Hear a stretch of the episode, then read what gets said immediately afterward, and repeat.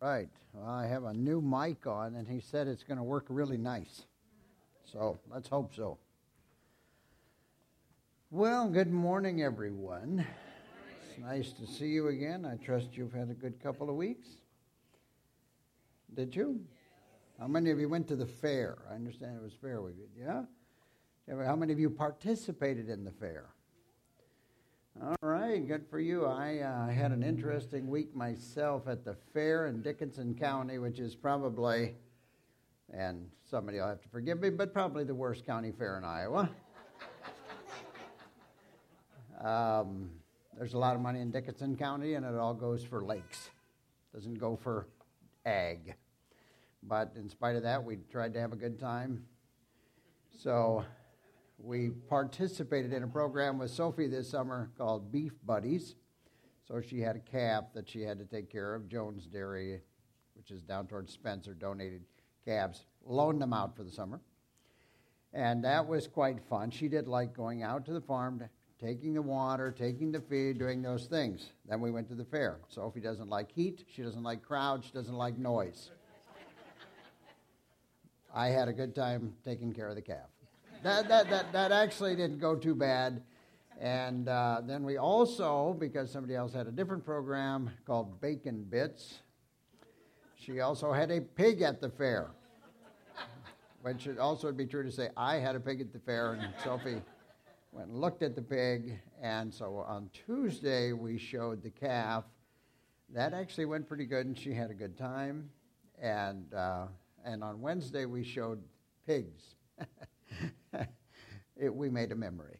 Yeah, it wasn't. It wasn't. It was not a lot of fun for Sophie. Afterwards, someone said, "You know that little tapper you had, that little whip. That's what you you were not to use your boots on the pigs." But we we survived, and uh, but it was it was a, it was a crazy week, and so but that's how life is, isn't it? It's kind of nuts sometimes, and so. But here we are. So this morning I have brought two visitors with me. Would you like to know who they are? All right, well.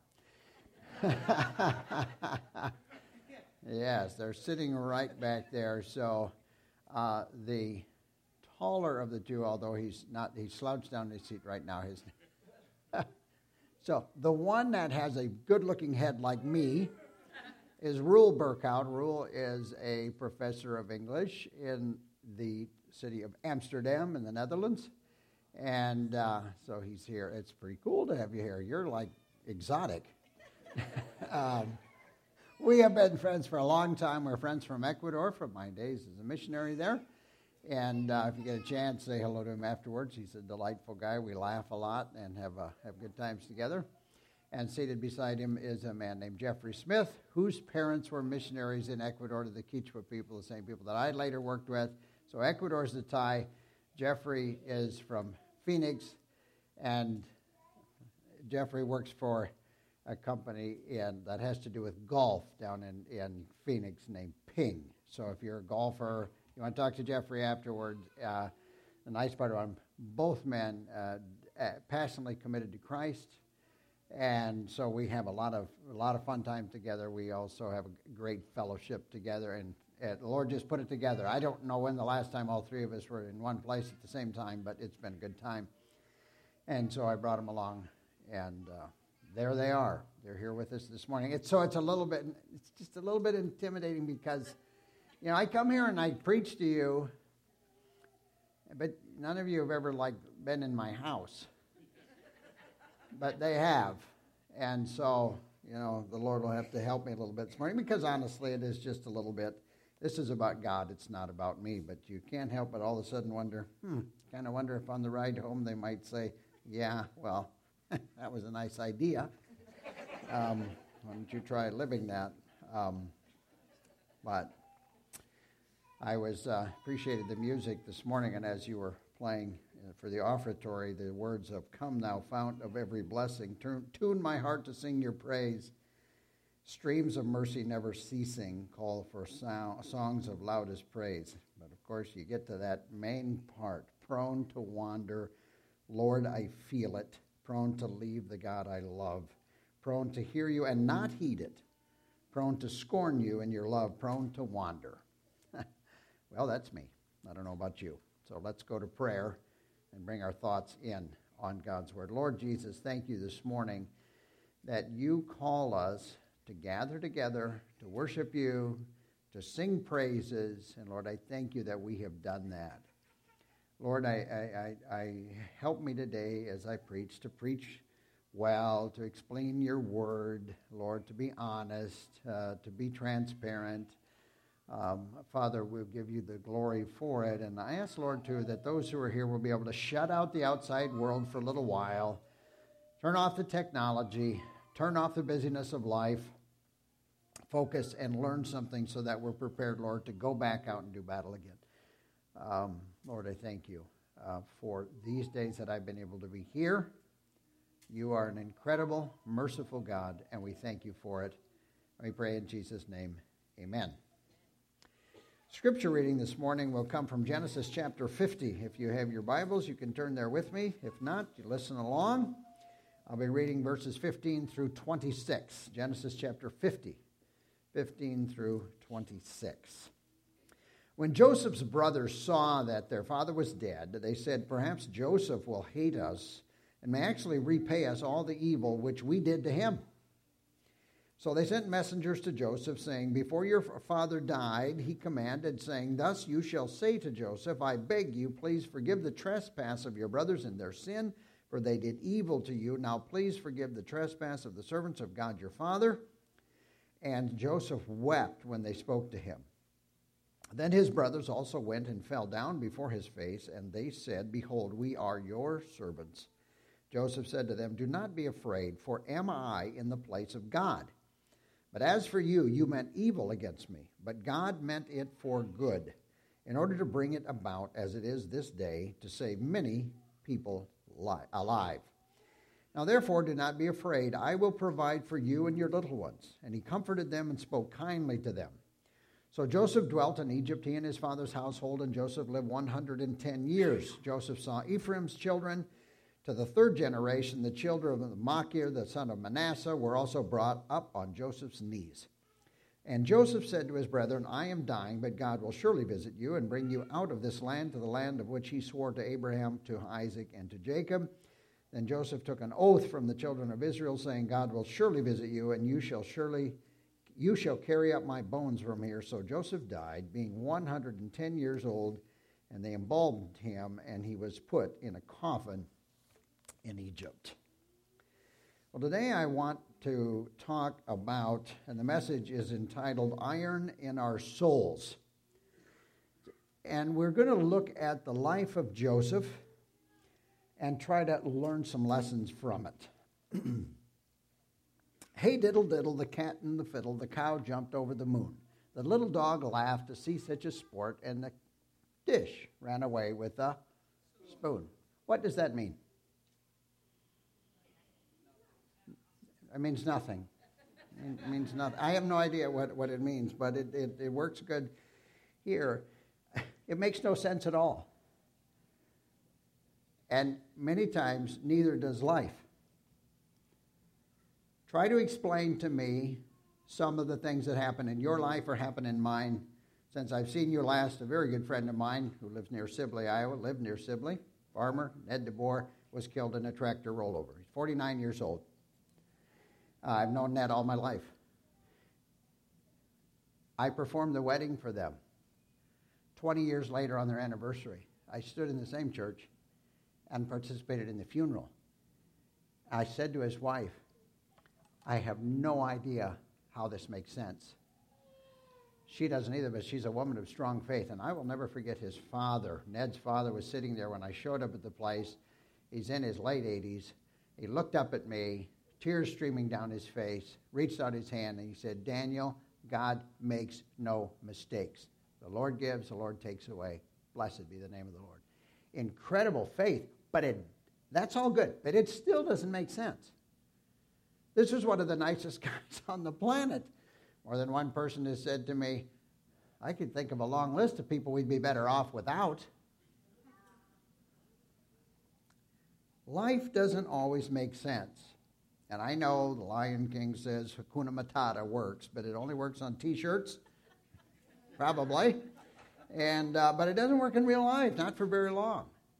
Because in real life, we're trying to figure out, well, that's fine, but how does this, how does this work? So this morning, I want to ask the question Does suffering have a purpose? Suffering comes from sickness. Suffering comes from bad decisions, betrayals, and insults, and, uh, and other m- miserable situations. Well, I'm going to try to answer that question looking at the life of Joseph. Joseph didn't always know what was coming. You guys don't know what is coming, of course. I could mention the elephant in the rooms. You're going to decide today whether you call that new pastor. Isn't that exciting? Yes. yes. And all I can tell you about the new pastor coming, as I've said before, be kind to him, love him, get ready for change, embrace it when it comes, um, let him minister to you. All pastors are created different. I am not a pastor. I am a mule. I come in here and I kick you and I teach you and I say whatever I like because I don't work for you.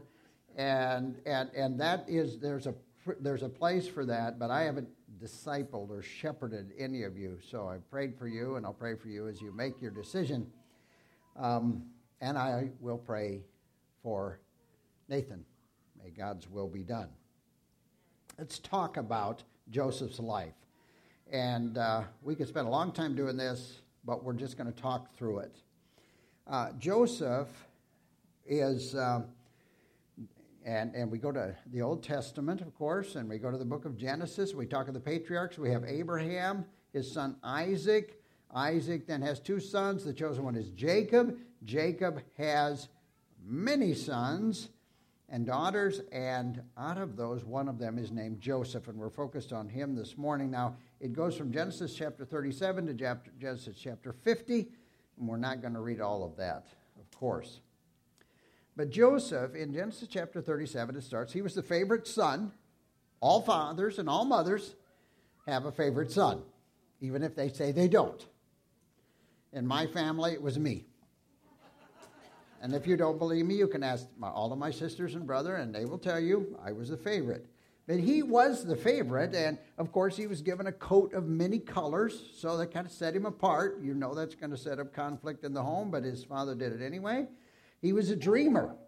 And he would have dreams, and then he would come and tell his older brothers those dreams, which was not a good idea. Oh, I had a dream one guy, you guys will all be bowing down to me.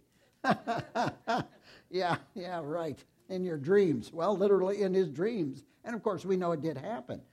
And uh, he also talked about the fact that his father and mother would bow down to him. Well, the fact is, it did happen, but sometimes you don't want to tell your older brothers and sisters what is going on. So, of course, they didn't like him. He was a spoiled little brat. And he came one day when they were out in the field and they were shepherding the sheep and they saw him coming. They said, Let's kill him. And one of his brothers said, No, no, no, no, no, no, no, no, no, let's not kill him. Let's just throw him in a pit without water. A little bit better. And so they do that, and then this brother, I think it was Reuben, he went away, and while he was gone, Judah says, Hey, look there, here are some Midianites going by. Let's, just, let's sell him. Then we're not guilty of murder. We'll just be guilty of slavery. And so they did. They sold him for 20 pieces of silver. Off he goes. His father, you know, they dip the coat in blood. They trick his father. He thinks he's dead, all that.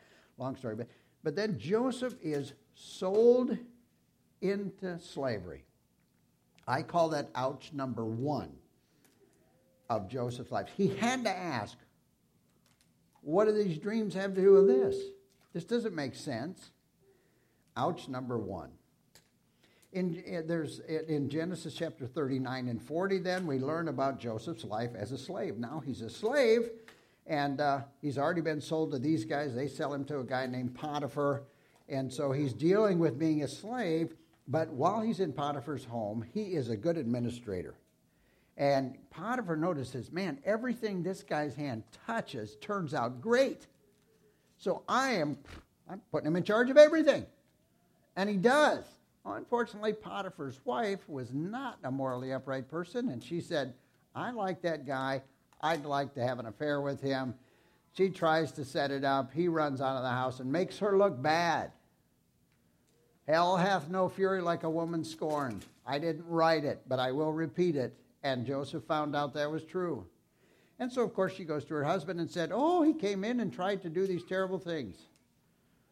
I'll bet you Potiphar knew, but he wasn't man enough to face his wife down. And I say this to men all the time men, stand up and stop being afraid of your wife. What is she going to do? She have a baseball bat? I mean, sometimes, and I learned this through experience, you have to say no and mean it. Other times, you're a jerk, guys, and you need to stop doing that too. But Potiphar says, okay, well, so he throws him into prison. I suppose his wife was happy I don't know. And so there, Joseph is in prison. Ouch, number two. Lord, I had these dreams about people bowing down to me, and you sell me, and I'm sold as a slave. I don't get that. Now, worse than that, I'm a slave in a prison. How much lower can you go? And there he is, but of course, once again, it doesn't take very long. They realize this guy's really got something. They put him in charge, basically, of running the prison from the inside. Still not a nice place to be, mind you, but that's where he was. Well, there he reads, he, he runs across uh, many people, including a baker and a butler that used to work for Pharaoh. And uh, these guys each have their dreams, and they come to him and say, Could you interpret the dreams? And he says, Who interprets dreams but God? Now you can see his faith is still strong. It's really incredible there. And uh, to the butler, the butler comes and says, Well, I had this dream, and da da da. And he says, Oh, you're going to be restored. You'll soon be serving Pharaoh again. And when that happens, don't forget about me. Oh, no, I won't forget about you. And to the uh, baker, unfortunately, he says, hmm, You're going to lose your head. And he did. The, ba- the butler goes back to work for Pharaoh, forgets all about old Joseph, leaves him there in prison. Time goes on. That's ouch number three. He's been betrayed and sold into slavery by his own family. He's been thrown into prison by his boss. And now he's been betrayed and forgotten by his friends. In Genesis chapter 41 through 50, there's a big change. Pharaoh has a dream. When he has a dream, all of a sudden the butler remembers and says, There's this guy in jail, and he interpreted my dream. So, well, Pharaoh said, Go get him. And when he brings him, if we would read those verses, which I think we're going to, there's just a few verses there in, in Genesis chapter 41,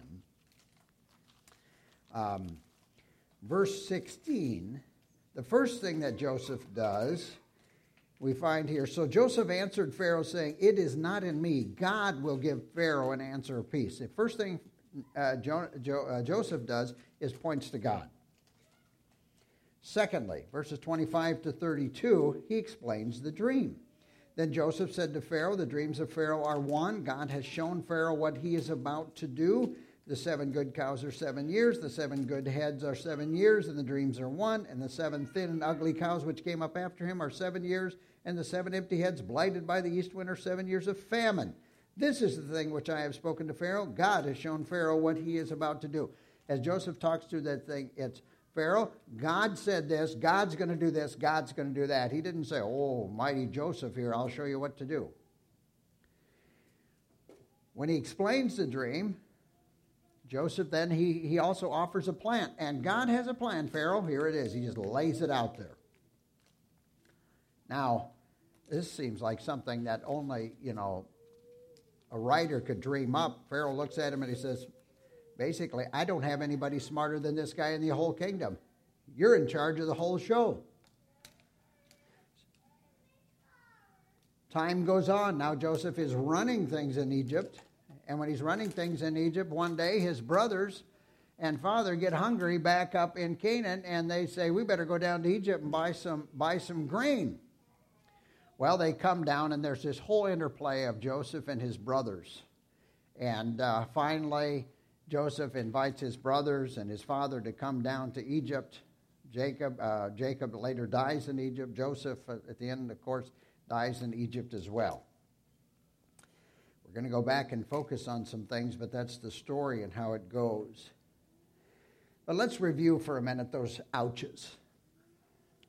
He was betrayed and sold into slavery. Ouch, number one. He was thrown into prison for a lie. Ouch, number two. And he was forgotten by ungrateful people. Ouch, number three. The old one, two, three. If you're a boxer, two left jabs and a right cross, and it's all over but the crying. And, and Joseph was out, he was done. Well, my question is does it sound like your life?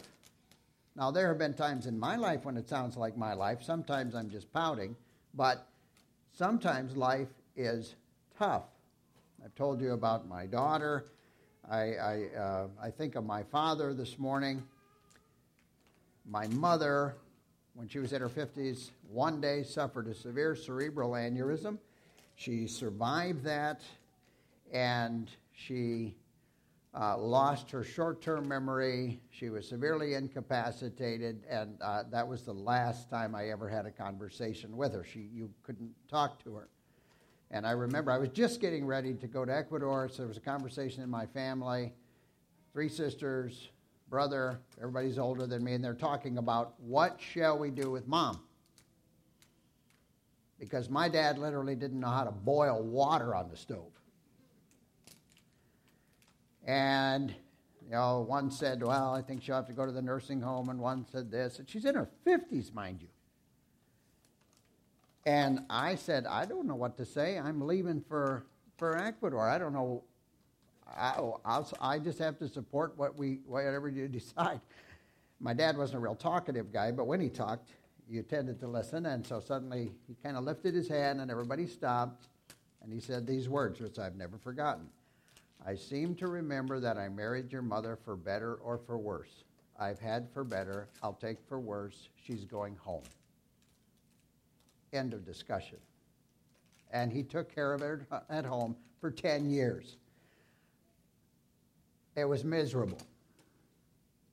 And she was 10 years in the nursing home.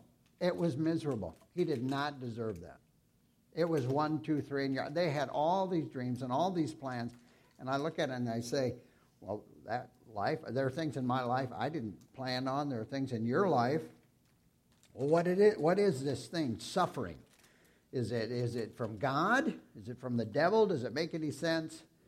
So let's talk a little bit about three things the process of suffering, the problem of suffering, and the purpose of suffering. So, the process of suffering, first of all, is this, and what I've learned as I've watched in my own life, and I think we learned the same thing from Joseph's life God is on the move in the process. God is on the move, He's got a plan.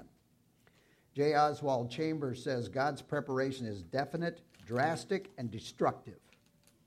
And it usually is. When we're being formed, when something's happening and something's difficult, it, it is destructive. Joseph was betrayed by his family. How about you? Anybody here been betrayed by family? Some of us have. It hurts. Of course, it doesn't hurt when your enemy betrays you because they can't betray you. You don't trust them anyway. Have you been betrayed by an employer? Isn't that nice when you get fired? Some, some people have never experienced that. I, I highly recommend it. It's good for you. Yeah, sure. It just uh, brings you right down face to face with who you are. Or being betrayed by friends. I don't care how old you are, that happens. You were friends with Susie on Thursday, but on Monday she doesn't like you anymore. That's, that's hard. It's about perspective, this process of suffering. Focus. What are you looking at when you're suffering? Now, Jeffrey and Roel both do long travels, and Jeffrey at one point did a lot more probably than he does now, well, than he does now. But long flights from overseas can really stress me out when I have to do it. If the night before I fly, I begin to think, now tomorrow morning I have to get up and, my, and I have to get up at this time, and then I have to get showered, and I have to get my bags, and I have to get down, and I have to get the taxi, I have to get to the airport, and then I have to get out through security, and then I have to get on the plane, and I have to get on the plane, I have to find my seat, and then after that, then I have to get there, and then I have to change this. I mean, I can get myself so worked up I can't sleep all night. And so I take a step back and say, I've got to get up tomorrow morning at 4 a.m. I set my alarm, I have my bags packed. That's it. I refuse to think about what I'll do when I uh, when I get to the airport. I'll do airport stuff. When I get on the plane, I'll do plane stuff. When I get to this city, I'll transfer. I'll do that. When I otherwise, I can get myself thinking all the way to Sioux Falls, and I'll say, "Oh, but I get to my I'll get to my pickup, and the battery will be dead." well, and, and, and really, I think it, that ties in when we're suffering and when God has us in that process where He is refining us we have to focus on the right now and not not just just think about this whole thing in front of me. Oh, this is going to be how long, and I'm going to be sick how long? And no, what, what do I what do I do today? Focus. In in uh, Genesis chapter 45, one of the, the things where Joseph talks about about this with his brothers when they're all scared when he first meets them, he says, "Hey, hey, hey, hey, hey, hey, hey, God's turning this into good." This is bad. This is tough, but it's turning it into, in, into good. But you have to keep your eyes focused forward, not, not, not looking back. Keep going. We're going to keep going forward. You know, when I was, I don't know, 14 years old, my dad got this great idea, and he brought home this rear mount cultivator. And I, I, I was pretty good from about eight years old. I could, I could cultivate all day with a front mount cultivator. I used a 3010 John Deere tractor. I sat on that seat. This arm went here on the seat. This hand went here on the steering wheel. And you stayed in this position for eight hours. And you stared right there at that row, and you could watch it go right between. Cultivating's a lost. I think they should bring it back just so people could grow. I mean, he says no. So my dad brings home a rear mount. I look at it and say, oh, how will I do that? How will I ever see where I'm going? So there's a guide on the front. And the first time he took me out, he said, Now here's the key don't look back. Okay. Get around, saw him drive off, put her in, in the ground, got all lined up, and away I went. How far did I go? 10 feet down. And when I did this, I did this. and then you see it start going that way, so you do that. I mean, you know, it was just a disaster. So what did I do? Of course, I quickly got out, picked up all the corn that was now cut off, and stuck it back in the ground. so he could not see. It's like how dumb. It's like trying to pull that stuff on God. Because in two weeks it's all dead. And he's there and he just looked at it and he said, You looked back, didn't you? Yep. And when suffering's going I think that's what we we got to keep our eyes moved forward and going on. It didn't do it didn't do Joseph any good to think about his days back with his coat of many colors because that wasn't going to change anything. Keep your eyes forward and focused on Christ. All creatures are under God's control. F.B. Meyer says it this way in this process. He says, When you're suffering, they are holding to your lips the cup which the Father's hand has mixed. Now, that has taken me through a lot of painful times in my life to say, okay, this is unjust, this is unfair, this is unkind. But God knew this, so drink your medicine.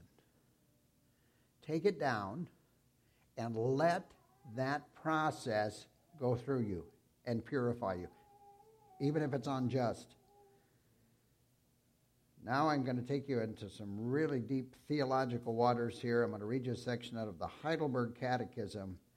It's kind of long, but it's really good. The almighty and ever present power of God, whereby he still upholds. This is, is, is talking about the providence of God, okay? The almighty and ever present power of God, whereby he still upholds, as it were, by his own hand, heavens and earth, together with all creatures and rules in such a way that leaves and grass, rain and drought, fruitful and unfruitful years, food and drink, health and sickness, riches and poverty, and everything else comes to us not by chance, but by his fatherly hand. Oh, that, that, that, that's, if we think about that and we can hold on to that, it'll bring tremendous peace into our lives, but it's also tough. That's tough stuff. When there's famine, in the field, when there's famine in relationships, when there's famine in our, in our lives. Augustine went so far as to say that God sometimes permits evil to transform it into greater good. Remember, God is on the move in your life, and his perspe- perspective is eternal. So that was the process. What about the problem? Well, the problem rolls in in, in this, and I want to read a, just one little short verse here in Job chapter 26, verse 14 says, Indeed, these are the mere edges of his ways, and how small a whisper we hear of him, but the thunder of his power, who can understand? There's a problem with suffering. We don't fully understand it, why it's happening. Why me? We don't. And we don't see fully. We can only see one side of it at a time. And we say, well, you know, not in our lives. You know, if, if you haven't asked, someday you will ask the question, Lord, why? Why? Uh, just yesterday, my brother was over and he was talking with my friends who were visiting, and uh, um, and, and, Jeffrey asked my brother, "Well, how many children do you have?" and and my brother said, "Well, I have an older daughter, Jessica, and she lives in uh, uh down by Ankeny, and I have son Lou, and then I I had a, a, another daughter, Jocelyn, and she died when she was 20." And he wept. It's 20 years ago. It just, but the pain doesn't go away. The pain doesn't go away. And we ask, Lord, why? I don't know. And we don't see it, but God does. And that's where we have to, what we have to hang on to it. Our, our focus is temporal, it's all on this earth. But God's is eternal, and we need to gain that eternal focus. And I'd say when you're going through suffering, when times are are tough, keep your eyes focused on the eternal.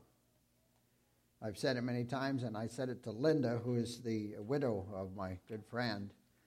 I said, Linda, I don't, I have not walked through this. I don't know how to tell you how to do this, other than to relate a little bit to my life with Sophie, my daughter.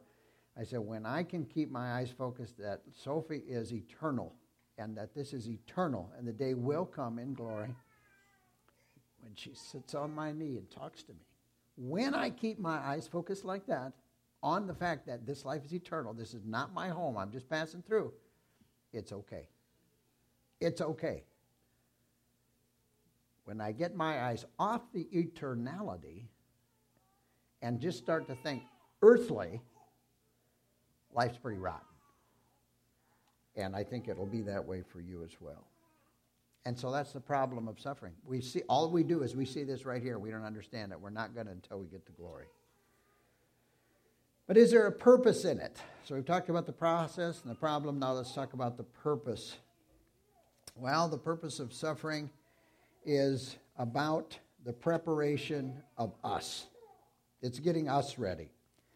In Psalm 105, verse 18, there's a verse about Joseph, and it says, They hurt his feet with fetters, and he was laid in irons. Now, it's an interesting way to put it. Young's literal translation translates it, the Hebrew this way They have afflicted with fetters his feet, and iron has entered his soul. And the Hebrew rabbis say, yeah, that's really the idea is that iron is entering the soul. It's kind of one of those phrases that they have in Hebrew. Do you have any iron in your soul? Because this is one of the principal ways God turns us into stronger and better people is through suffering. When do you grow? When you're suffering.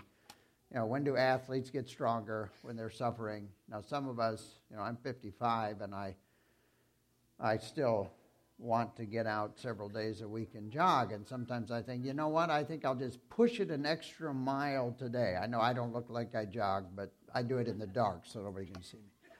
Um, but I think I'll just push it a little harder today, and then tomorrow I'll just get a little. I don't get I, I, that doesn't happen like it did even ten years ago. It just hurts, and and so but in the same way, that's when we grow stronger, and it's when we grow stronger as believers. When we're suffering, is when we lift up our eyes and say, From whence cometh my hope? My hope cometh from the Lord.